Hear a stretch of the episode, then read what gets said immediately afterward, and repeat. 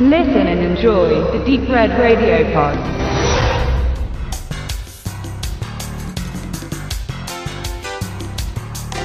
Taft ist eine kleine kalifornische Stadt. Ein Ort, der stets von einer Katastrophe in die nächste stolperte. Nicht selten war das Hochwasser zu Gast oder Mäuse probten erfolgreich die Invasion. Wenigstens fließt das Öl, aber auch das schwarze Gold konnte nie verhindern, dass Taft zu einem heruntergekommenen Fleck an der amerikanischen Westküste wurde. Das Gedächtnis der Gemeinde hält somit eher die großen positiven Momente fest, beispielsweise als Reno Hightower 1972 als Zukunft des Football-Profisports prophezieren wurde. Denn mit Rocket Man ist weder Elton John, Ron Haslam oder Rocketeer gemeint, sondern Hightower. Doch bei seinem Spiel gegen das Team aus Bakersfield verdreht er sich das Knie. Sein Pass, den er warf, war aber gelungen. Der Mitspieler, auf den er zielte, Jack Dundee, kann ihn aber nicht fangen und somit verlieren die Taft Rockets. 14 Jahre später lässt Jack diese Niederlage und sein Versagen nicht los. Und dies wirkt sich auch auf sein Privatleben aus. Er lebt noch immer in seiner Heimatstadt, genau wie Reno, der eine Autowerkstatt betreibt. Beide sind verheiratet und um ihre jeweiligen Beziehungen steht es nicht gut, was sich noch verschlimmert, als Jack fest entschlossen ist, seine späte Revanche anzuzetteln, um seinen schwarzen Tag auf dem Spielfeld wieder wettzumachen.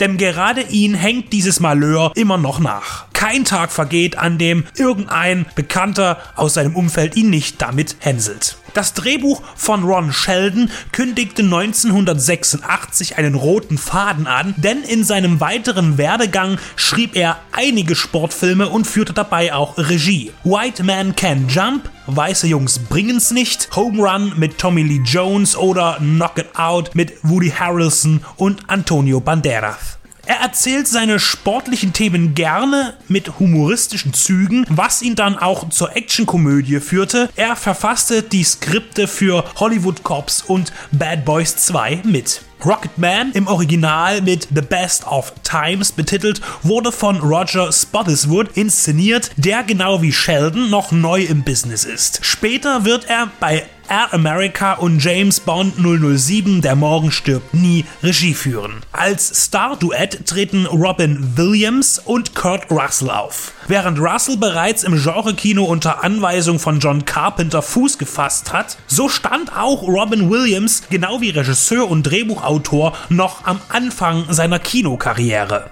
viel Talent vereint in einem mageren Film. Denn weder als Komödie noch als Sportfilm kann Rocketman überzeugen. Die Story ist schon verwertbar. Zwei Loser, die alte Zeiten aufleben lassen wollen und ihre kleine verstaubte Stadt in Euphorie versetzen und aus dem Dornröschenschlaf katapultieren. Der Humor bezieht sich vorwiegend auf die Verhältnisse von Jack und Reno zu ihren Frauen, die den Rückkampf für albern und pubertär halten, aber im Inneren selbst noch ein Teenagerherz schlagen haben. Hier fehlt der Biss und, um es deutlicher zu formulieren, der Witz. Einige sympathische Dialoge bringen noch lange keinen Lacher zum Vorschein. Als Melodram mit sozialem Anstrich würde es eher funktionieren, wenn Spottiswood wenigstens die Wettkampfstimmung in der zweiten Hälfte entfachen könnte. Man hofft auf kinetische und kraftvolle Bewegungen und Gebärden. Man wünscht sich einen Wild Thing-Moment wie in Major League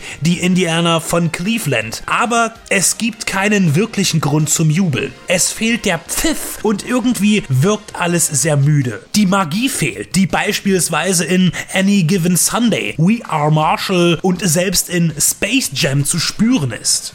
Die Möglichkeiten für emotionale Ausuferungen, um den Zuschauer anzustoßen, gibt es reichlich, aber nie werden sie ergriffen oder umgesetzt. Die aktuelle deutsche DVD-Veröffentlichung von Studio Hamburg Enterprises ist zu allem dem nicht sehr benutzerfreundlich. Ein englischer Originalton ist vorhanden, aber die Mühe für einen deutschen Untertitel hat man sich leider nicht gemacht. Das ist insofern tragisch, da die deutsche Synchronfassung beinahe unhörbar ist. Da man mit Pierre Augustinskis Stimme sehr vertraut ist und Williams hier von jemand anderen nachvertont wurde. Generell ist die Synchro wenig flüssig unwichtig, weshalb man lieber auf den O-Ton zurückgreifen sollte. Dann ist man aber bei mäßigen Englischkenntnissen schlecht bedient. Weder der Film noch die Auswertung sind zufriedenstellend. Das zweite ist beinahe unwichtig, da das erste schon keinen Spaß macht. Ein komischer Film, bei dem man aber weder lachen, noch weinen, noch mitfiebern kann.